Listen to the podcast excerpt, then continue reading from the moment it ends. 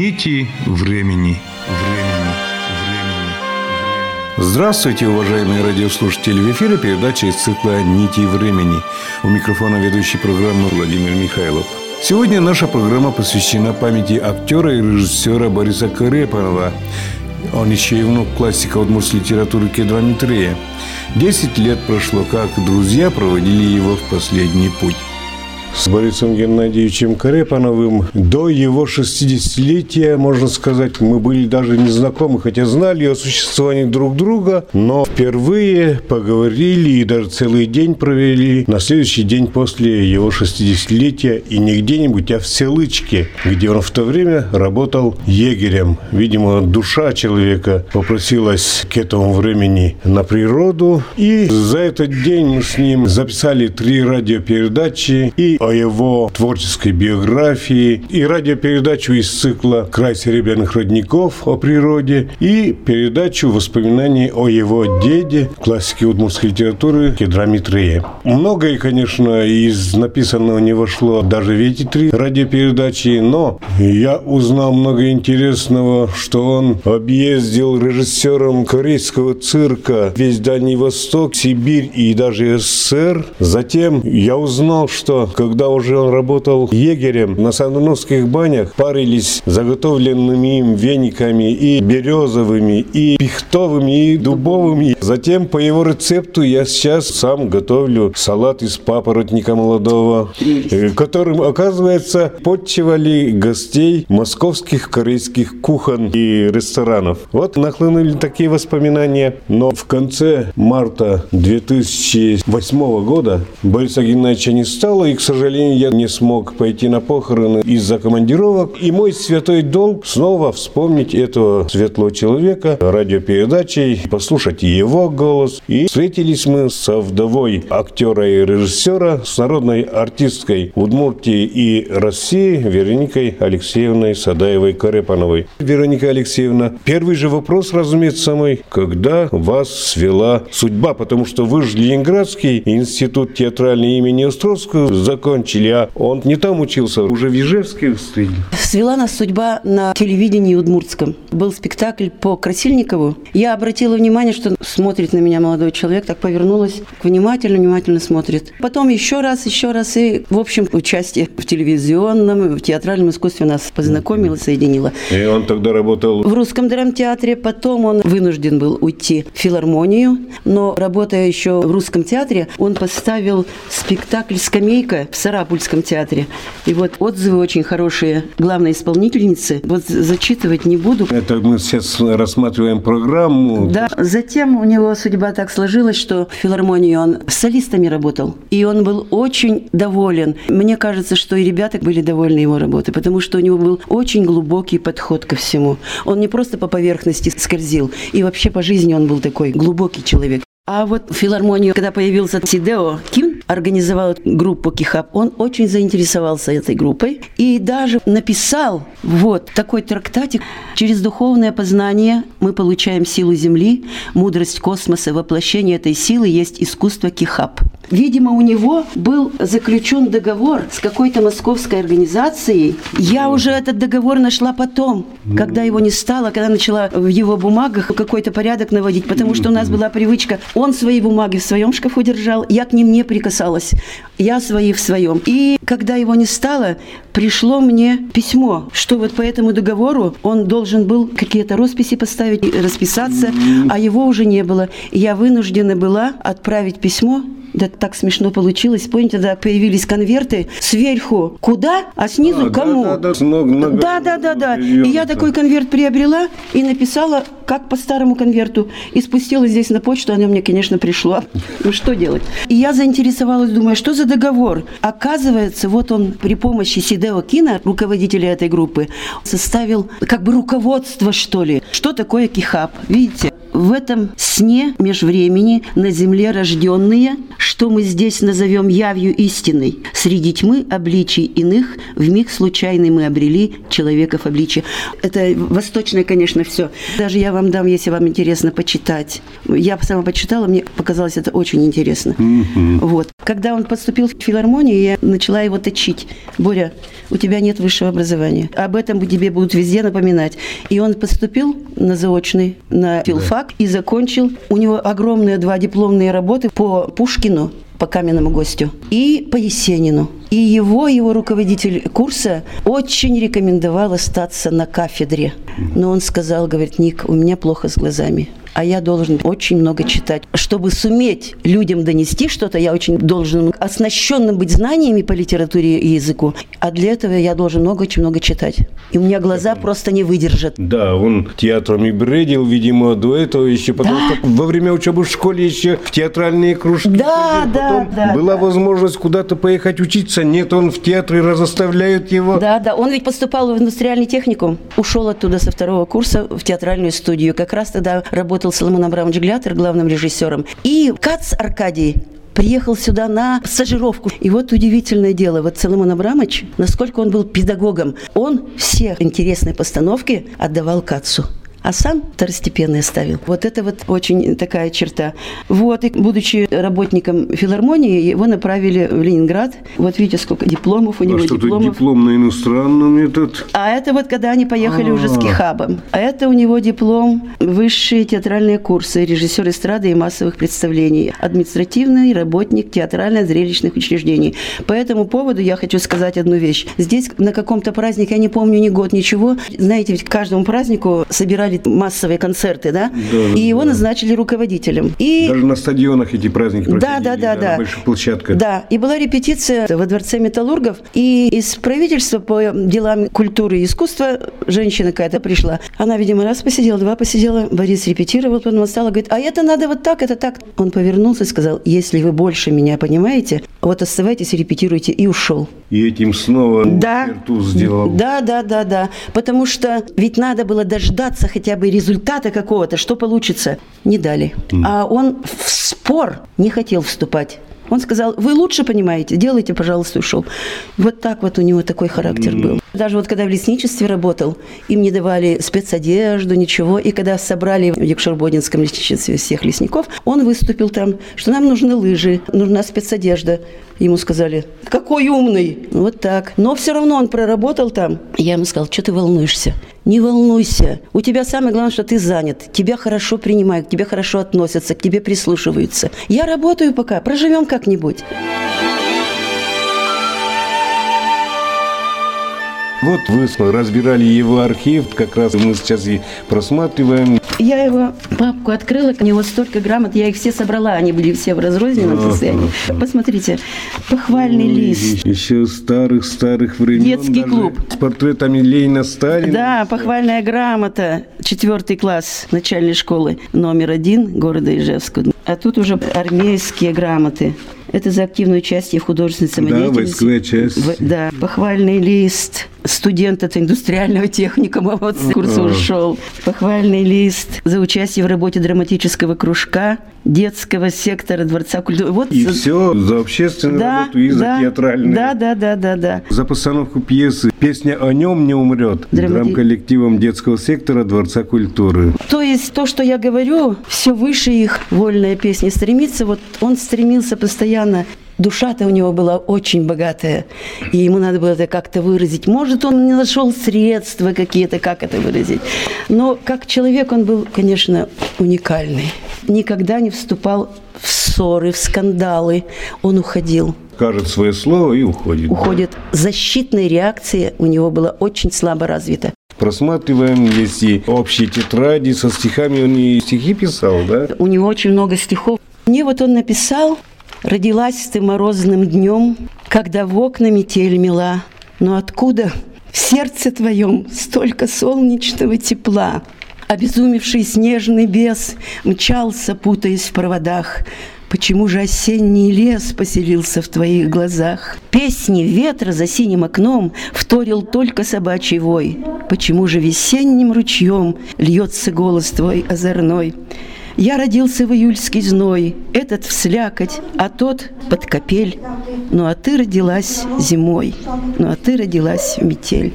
И он мне так написал, когда мне исполнилось 50 лет. Тогда mm-hmm. это было очень давно. Вообще по жизни он был глубокий человек. Но его недостатком было то, что он не мог защищаться самозащиты у него не было. Он был очень ранимый и все это переживал внутри. Вот это ему, конечно, очень-очень мешало в жизни. У Шандера Петефи есть такие стихи. «У наши надежды прекрасные птицы. Все выше их вольная стая стремится, куда и орлы поднимаются редко в простор поднебесный и чистый, и ясный, Действительность этот охотник бесстрастный стреляет в них метко. Вот так получилось у Бориса Геннадьевича. Действительность его, в общем-то, подстрелила. Не вовремя, рановато. Ну и, конечно, тут еще имеет большое значение, что он мало обращал внимания на свое здоровье. Несмотря на то, что я постоянно об этом напоминала, он говорит, надо мне успеть, надо мне успеть то-то, то-то, то-то, то-то. И так получилось, что очень распространенная болезнь, рак, его скушала. И очень стремительно, быстро. Хотя за два года я почуяла, что ему плохо. Он стал ходить как-то медленнее. Говорил, давай пойдем в больницу, давай пойдем. Да зачем я в больницу пойду? Мне здесь хорошо. Два года вот так прошли. И он, наверное, никому и не говорил об этом, потому что после той встречи нашей и после тех радиопередач, он же в каждый свой наезд в Ижевск обязательно в дом радио заходил и разговаривали по да, дому. Да. Но об этой болезни не, Нет. я только от вас слышу. Я сама-то об этом не знала. Я видела, что он слабеет. Но у меня было подозрение, потому что у меня младший брат самый так вот года за три начал слабеть, слабеть, слабеть. И его уже не смогли спасти рак. И поэтому я подозревала, тем более, что отец у него, в общем-то, 85 лет, по-моему, было. Геннадий обна... Дмитриевич. Да,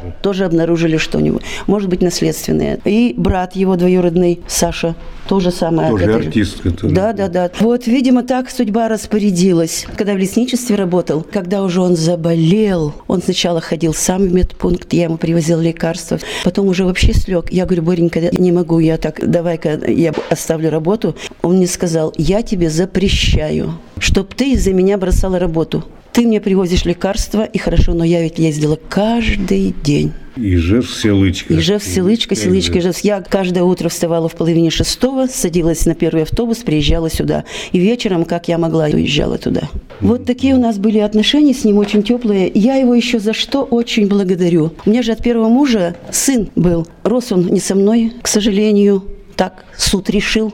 Судьи решили, как Бог повелел, как поется в песне. И уже будучи взрослым, он закончил техникум сельскохозяйственный в Подмосковье. Там он женился, и у него появились детки, и он сюда приезжал. Детей сюда отправлял на каникулы, на все, на летние месяцы, до школы еще. И он сам сюда приезжал, и с ним приезжали его друзья, и он всех так тепло принимал. И им так нравилось в лес ходить. В общем, я ему за это так благодарна, и он его называл уже батя. Вера Алексеевна, вот мы вспоминали в начале о сандуновских банях, о корейских кафе-ресторанах. Он же говорил вот как раз через вашего сына, которого считаю, говорит, своим родным. Он, по-моему, чеченских кровей был, да? У него отец чеченец, а мать я. И, говорит, в отличных отношениях. Очень. Он очень тепло к нему относился. И встречное такое же было отношение. Когда он умер, он вышел на зады в огород обливается слезами, говорит, ну что такое?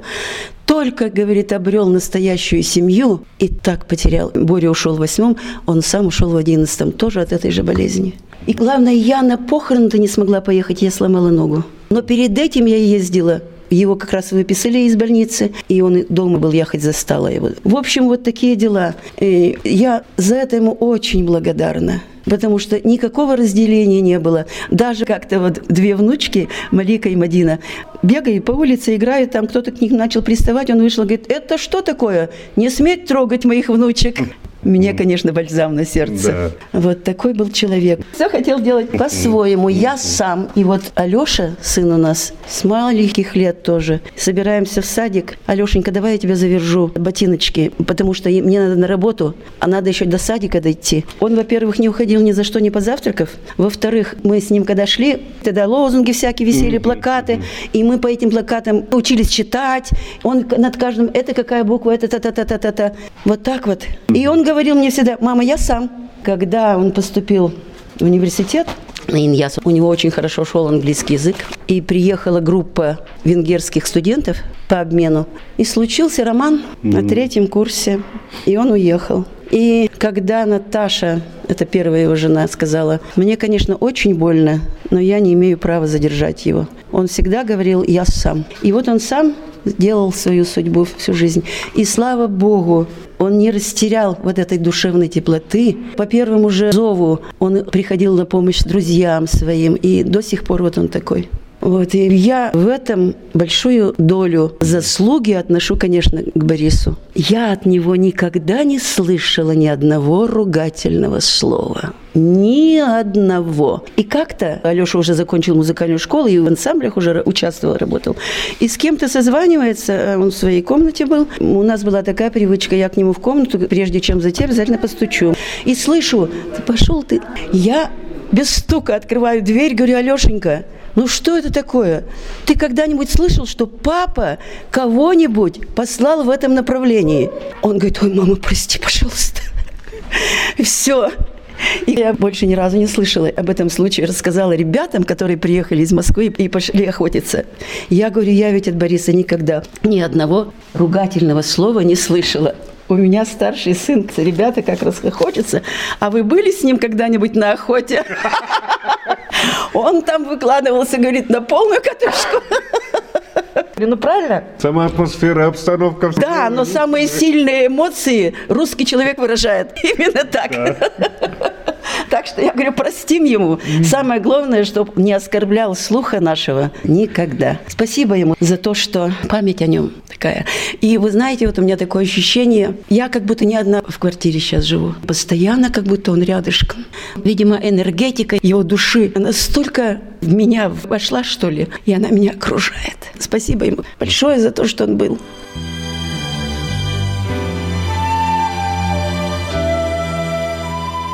Мы беседовали со вдовой актера и режиссера Бориса Карепанова, народной артисткой Удмуртии и России Вероникой Садаевой-Карепановой. А теперь фрагменты из радиопередач с ним самим более чем десятилетней давности. Начнем с воспоминаний об артистах русского драматического театра имени Короленко, вместе с которыми ему в молодости посчастливилось поработать. Были люди. Борис Петрович Гальнбек, Соломон Абрамович Глятер, Олешковский Михаил Алексеевич. Это ведь кто был когда-то выслан на периферию. Большая часть из них уже отсидела по 116 пополам.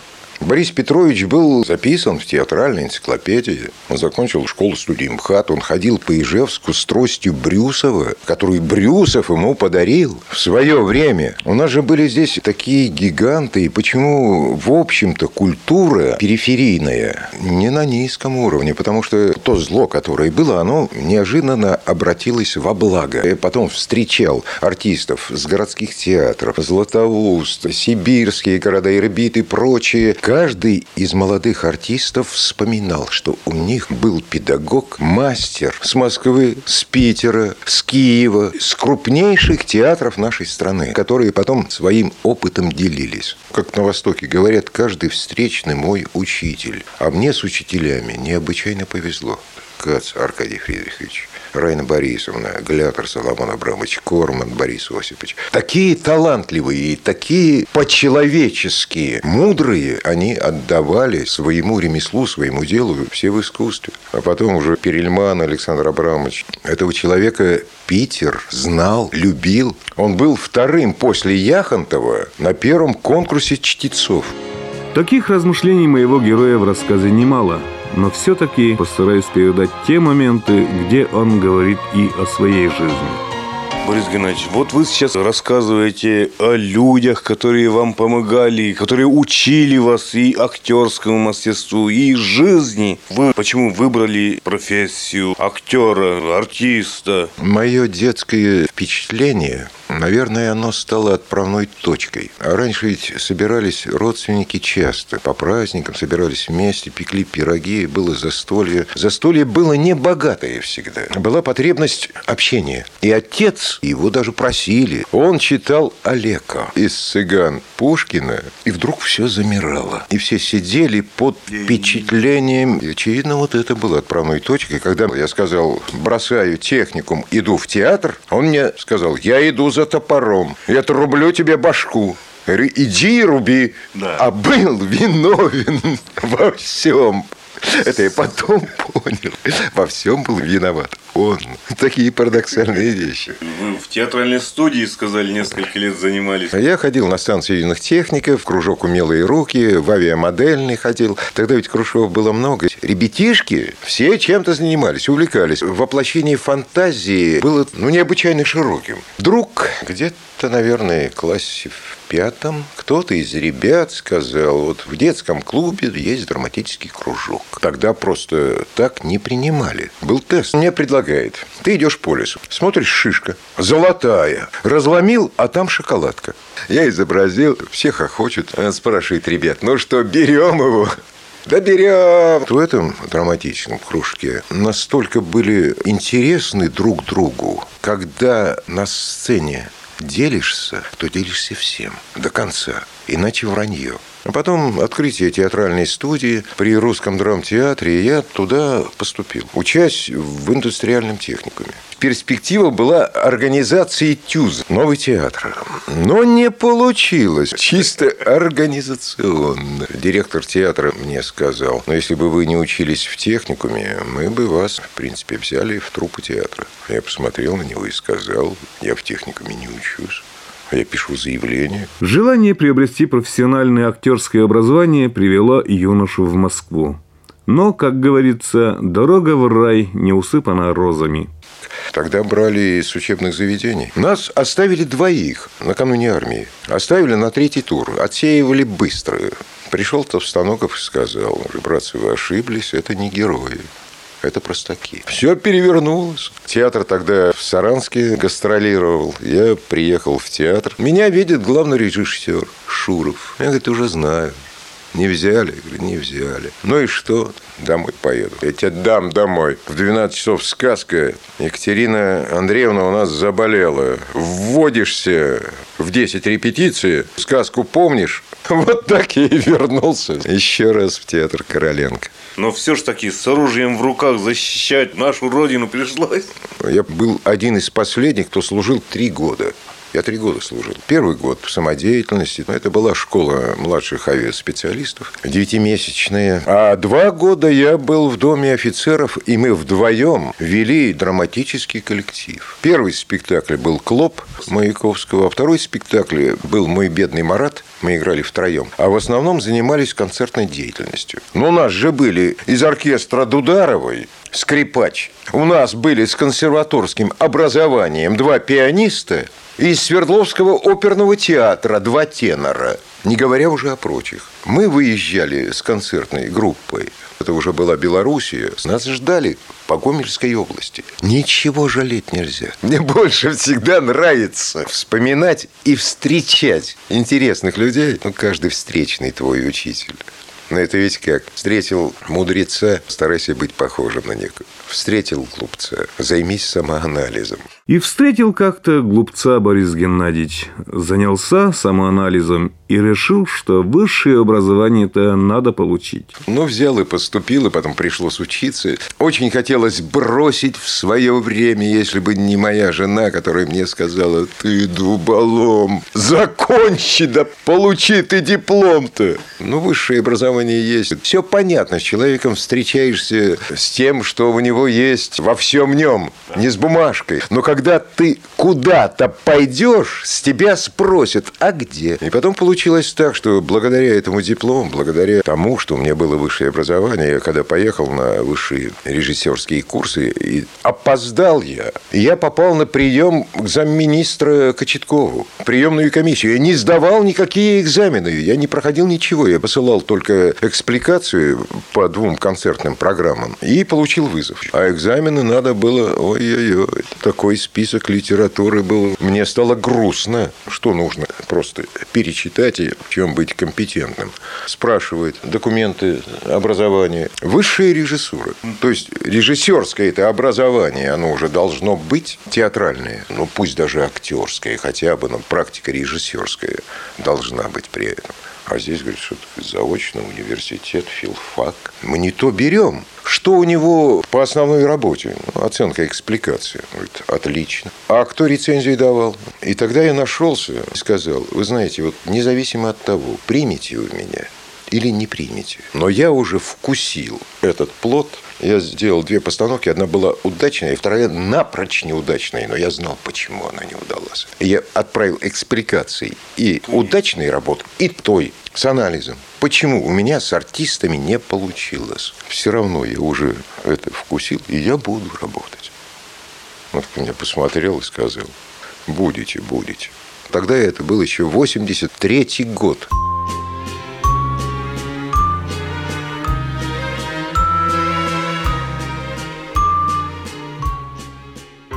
Когда я на высших курсах добился, и 4 месяца я был на Таганке, когда кабинет любимого был напечатан.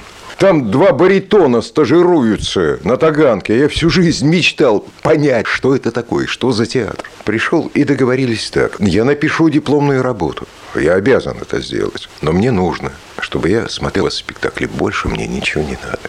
Мне нужен пропуск в ваш театр постоянно. Уникальный театр был дефицитный. Я застал репетиции Эфроса. Я застал эту конфликтную ситуацию. Когда любимых с фонариком и управлял темпоритмом, потом приехал после всех своих странствий, вернулся, артисты стали артистами. Потому что каждый-то из них все равно был талантлив. И как бы они не подчинялись там темпо, ритму и прочим еще замыслу режиссерскому, гениальному замыслу, почему получались спектакли такие, все равно каждый из них потом стал блестящим артистом. И Смехов, Высоцкий. Человеку всесторонне развитому никогда не сидится на месте – он ищет, мечется, где же ему лучше раскрыть свои внутренние возможности. Это относится и к Борису Карепанову. Могло все сложиться и совершенно иначе. Предлагали мне работу в городе, но вдруг случилось. Вот дважды один человек отказал мне в работе. И всякий раз это складывалось во благо. Я пять раз работал в театре Короленко. На шестой раз меня туда этот человек не принял. Меня тут же встречают два человека на улице Советской. Один предлагает идти к нему,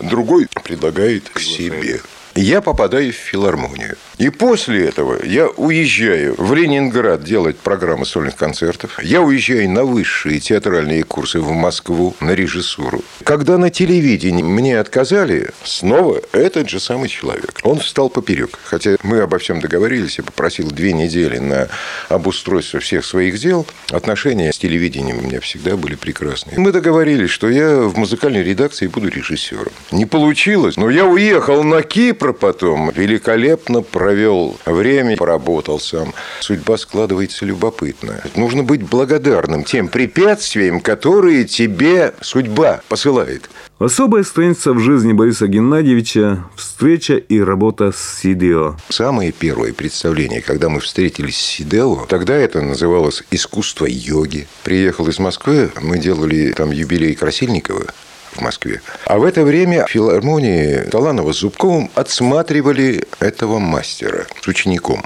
Когда они им показывали то, что они могут, Сидео выбили два передних зуба. Человек лежит на стекле. У него на груди плаха с железными острыми лезвиями. На этой плахе ему раскалывают чурку. Чурку выбрали, естественно, чтобы показать представителям филармонии. Очень большую. Ее раскололи пополам. Окололи не вдоль, а поперек тела. И половина тюльки запала ему прямо на зубы. Но это был уникальный человек. Когда мы с Юрием Санычем Сенкевичем говорили о нем, Юрий, это просто уникальное явление в природе, которое постичь, в принципе, до конца наверное, невозможно. Вот как бывает явление в природе, как гроза, цунами, извержение вулкана, вот то, что мы постигаем, вот это в человеческой природе уникальное явление. Мне сказал, нет, Боря, вы ошибаетесь. Сидео Кин – большой ученый. И потом я понял, что Сидео Кин может создать учение. Он его создал. С Сенкевичем вы что, так были знакомы? А с Сенкевичем получилось так. Я как раз приехал к Сидео в Москву, и мы отработали два представления в Доме актера. Приехал Юрий Саныч Сенкевич, о котором мне Сидео с Галей рассказали, как они его поднимали. И все это было в комплексе, в чем Сидео был мудр, в комплексе со всей той терапией, которая ему делалась в Кремлевке. Мы сидим на кухне у Сидео. Приезжает Юрий Александрович Сенкевич. Приехал с Кипра. Уже купался, все с ним в порядке, но на всякий случай. Говорит, можно еще немножко. У вас чуть-чуть подкреплюсь. Короче говоря, всегда мне говорит, хорошо, поехали втроем. Втроем легче просто, потому что работать руками нужно очень интенсивно, и результат получается выше. За неделю мы Юрий Александрович поняли. Сами участвовали в этом процессе и где-то мяли? Нет, это не мнется. Это только прикосновение и тот импульс, который у тебя есть. А у вас тоже есть? Я сейчас не могу ответить определенно, есть у меня или нет. Потому что даже Сидео, когда он этими вещами занимался, он никогда не давал гарантии. Давайте попробуем. Если с трех раз получится, значит получится. Если не получится, я бессилен.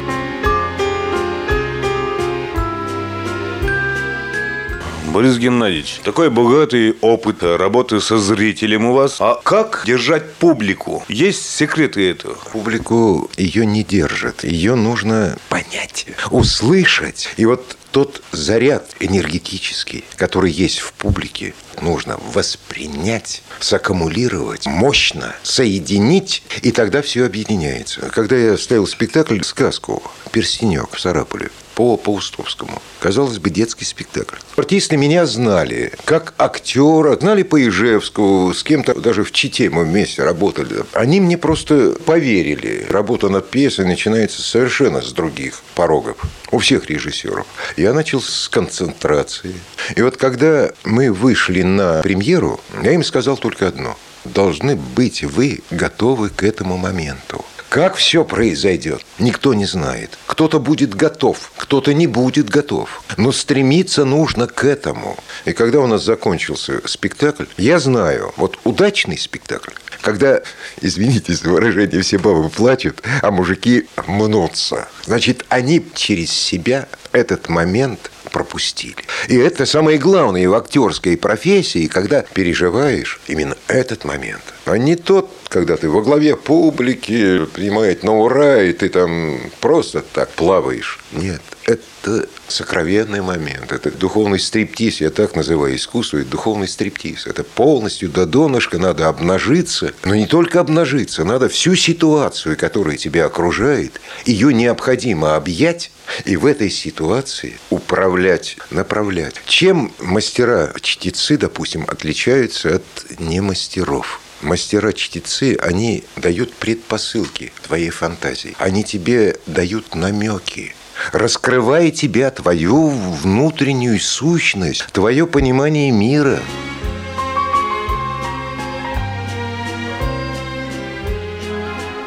зритель ходит на Творца, чтобы его увидеть и услышать, вживую воспринять. Вот концерт Журавлева. Тогда мне позвонил Александр Абрамович и сказал, Боря, приехал Дима Журавлев, я хочу, чтобы вы его послушали. У него всего два концерта. Журавлев прекрасно читает «Египетские ночи». Юрский делал это по-своему. Юрский делал потом Онегина. Тоже считалось, что это открытие. А для меня отложилось Онегин в исполнении Смоленского. Старая-старая запись запись я сидел и что-то меня колыхало. Меня представляет Александр Абрамович Журавлев. Дима, вот я тебе рекомендую. Вот Боря.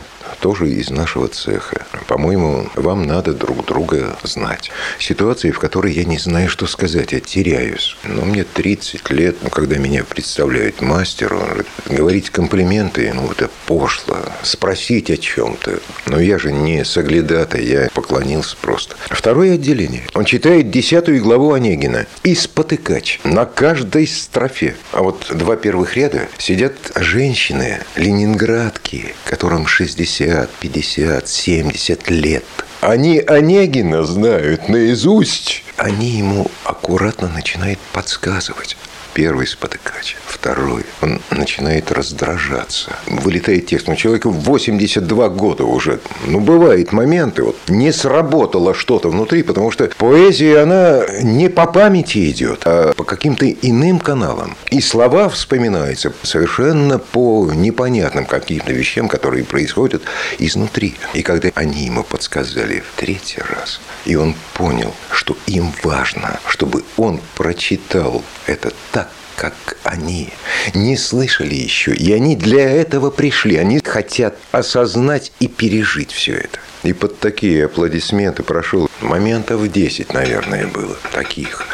Но это объединило все. И все стало понятно. Почему человек приходит посмотреть на картину? Почему человек приходит в театр? Почему человек приходит услышать музыку в исполнении каком-то, хотя он ее прекрасно знает. Но это называется искушенный зритель, которому для полноты жизни необходим вот этот момент. Ему нужен ключ для того, чтобы в себе это открыть. Потому что в жизни человек познает себя. Работая в театре, выходишь на сцену с полным откровением для того, чтобы познать себя. В данной ситуации, с данными задачами, в данном образе ты открываешь кого-то другого.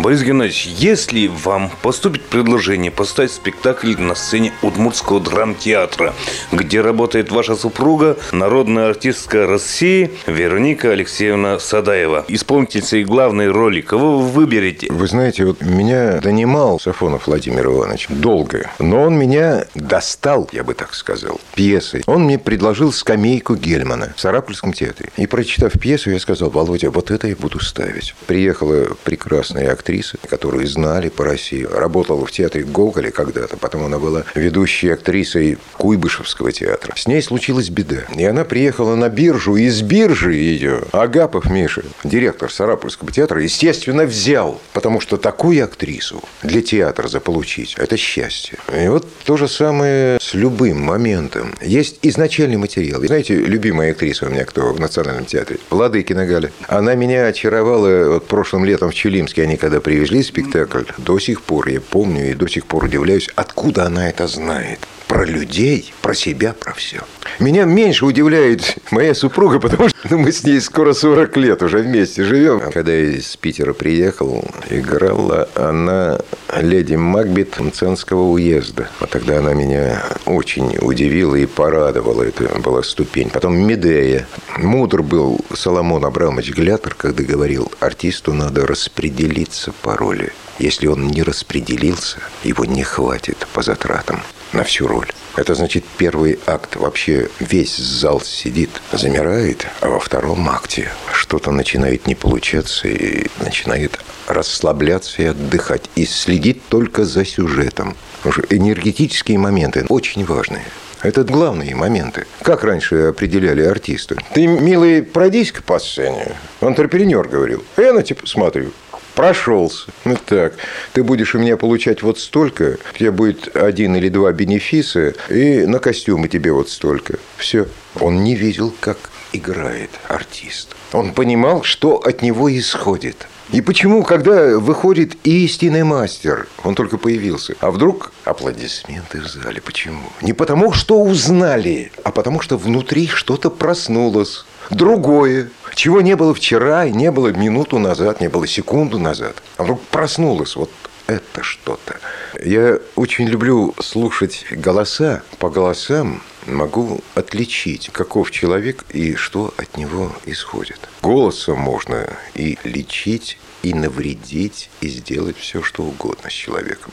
Но для этого нужен дар Божий. Я люблю именно на удмуртском языке, в Удмуртском национальном театре смотреть спектакли, потому что они там полностью раскрепощены. У них не идет процесса перевода на русский язык. Если кто-то мыслит по-русски уже, у него этот процесс внутри произошел, тогда он органичен. У этих артистов органика необычайная, простая, очень искренняя. Надо сказать, что Борис Карепанов некоторое время работал и диктором Удмуртского радио, и его голос должен быть знаком радиослушателям среднего и пожилого возраста. Когда Володя Сафонов спросил меня, будешь вести у нас художественные слова на кафедре университета, он ведет там режиссуру. Я говорю, Володя, давай сделаем так. Вот я как-то организую концерт. Ты пригласишь студентов, и потом я их спрошу, я нужен вам как преподаватель или нет. Все, что я знаю, как я понимаю, я все вам это передам, как смогу. Истинный ученик должен пойти дальше. На этом время, отведенное нашей программе, подошло к концу. Она была посвящена памяти актера и режиссера Бориса Геннадьевича Карепанова. Подготовили передачу корреспондент Владимир Михайлов и звукорежиссер Татьяна Егорова. Всего доброго.